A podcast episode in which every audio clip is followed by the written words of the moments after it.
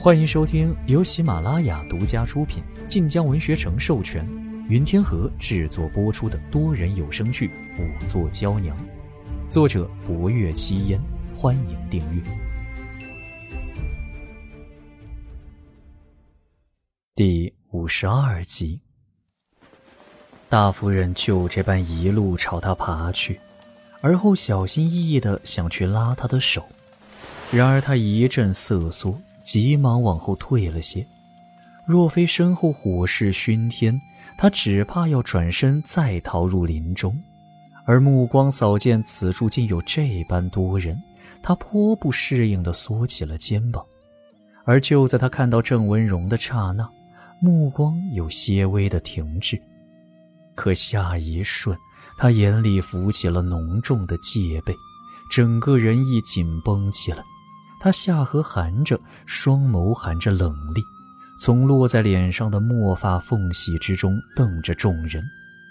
这个角度令他那双眸子眼白比同人更多，越发显得阴冷骇人。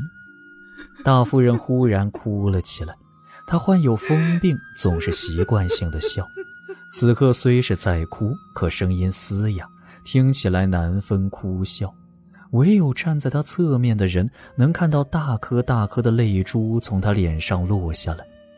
他阴阴地望着郑云霓，唇角激动，分明想说什么，却一句话都说不出来，神色一时凄楚，又一时茫然，仿佛前一刻悲痛欲绝，后一刻却连自己为何哭都忘了。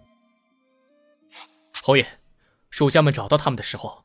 大夫人正抱着他躲在林中一块刻有碑文的石碑之后，掩护着他，大夫人才被烧伤。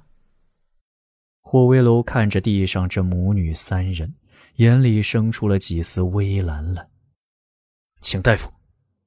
贺成忙令衙差去请大夫，回过头来时，便见霍威楼的目光落在那真正的郑云霓身上。他显然对众人满心戒备，却又神色狠厉。且他缓缓地往后动作，仿佛下一刻真的打算宁愿回火场之中，亦不愿获救。霍威楼看了两个绣衣使一眼，那二人靠近他几步，将他唯一的退路也堵死了。到了此时，他仿佛才意识到自己无路可逃了。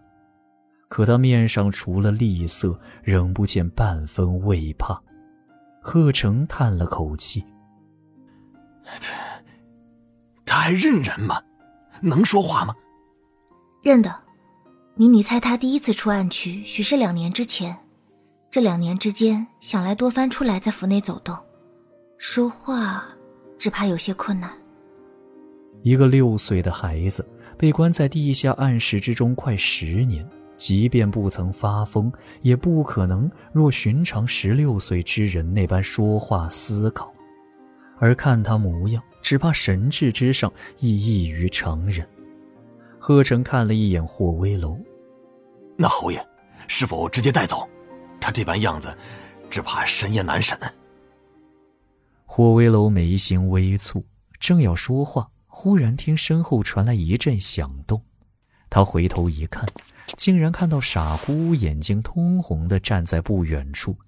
他欲往此处来，却被绣衣使拦下。此刻泪眼朦胧。放他进来。傻姑平日里最是怕人，可到了此刻，竟也生出些孤勇之气了。他缩着肩背，神情仍是怯懦。可一见绣衣使放行，便笔直地朝着真正的郑云霓而去。而真正的郑云霓在看到傻姑的那一刹那，面上仿佛冰冻住了的狠厉之色也微微一滞。傻姑跑到他身边，刚蹲下来，便颤颤巍巍地从袖中掏出一块压碎后只剩半块的栗子糕，小心翼翼地朝真的郑云霓递了过去。他犹豫一瞬，抬手接过。竟就在这般插翅难逃的情景之下，小口小口吃了起来。火光映得半边天穹血红，这样两个同样消瘦、亦同样面有疤痕的小姑娘，仿佛真正的双生姐妹一般，靠得极近。待吃完了栗子糕，真的郑云霓缩着身子，仍然戒备地望着众人，而傻姑则转身，一脸无措、惊慌的模样。他们仿佛不知害人性命会有何结局，只觉眼前阵势太大，颇为骇人。霍威楼皱了皱眉，将他二人带走。绣衣使上前拿人。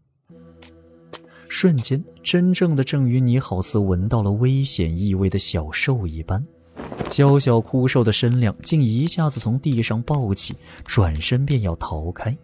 上前拿人的绣衣使见他瘦小，未曾料想到他如此敏捷，竟愣了一瞬才扑上去，而他被火场锁阻。很快，一个绣衣使以掌带拳落在他肩膀，不轻不重的一击令他身形一垮；又一个擒拿将他手臂反剪身后，此般疼得他龇牙，面上狠戾更甚，一双眸子瞪着周围众人，像要随时扑上来咬人一般。瘦弱的身躯奋力挣扎，竟令绣衣使费了点功夫，才令其动弹不得。傻姑慌了神，又惊又怕的起身，却不敢近前，只无措地站在一边，无声无息流眼泪。大夫人一挣扎起身，她看看傻姑，再看看真的郑云霓，仿佛诧异怎多了一个带伤疤的女儿，可犹豫一瞬，还是上前拦阻。郑文荣忙不迭上前将大夫人拉住：“大嫂，她……”他害了许多人命的。郑文荣还沉浸在眼前此人才是郑云霓的惊骇之中，望着这张丑陋的脸，再想到十年前他如何教郑云霓写字作画，心底一时悲痛难当，唇角激动，却不知该对他说何种言语。而大夫人挣扎越发剧烈，口中哭声越大，令人看着也生出动容来。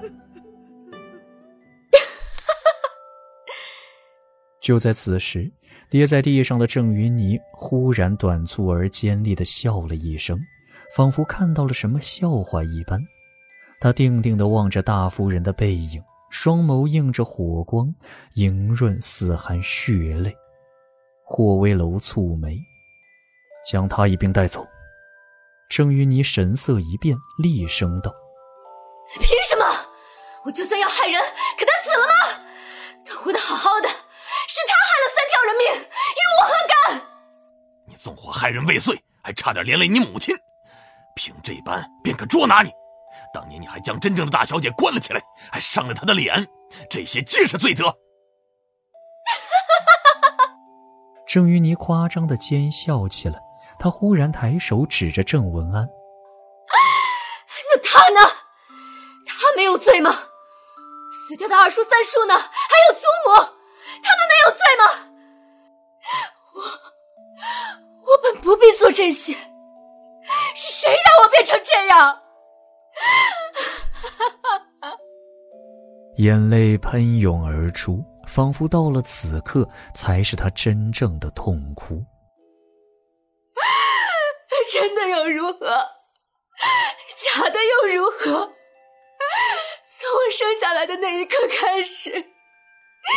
一切就都错了。祖母本可以不要和二殿下的婚事，他们他们也本可以不让祖母和父亲藏一个留一个，可他们没有，没有人为我说过话，只因为我是小的那个，我便该被送到那暗无天郑于你眼泪落如珠串，唇角却扯出凄厉的笑意来。他忽然看向真正的郑云霓：“我和她本是双生姐妹，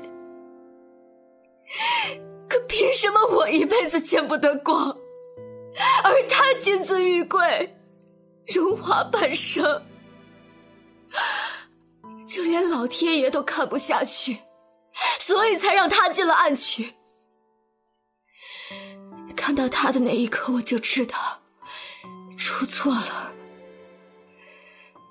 他和我生的一模一样，可他绫罗加身，他才是真正人的样子，而我，我只是一个怪物。本集结束了，喜欢就订阅分享吧，我们下集见。感谢您的收听，去运用商店下载 Patreon 运用城市，在首页搜索海量有声书，或点击下方链接听更多小说等内容。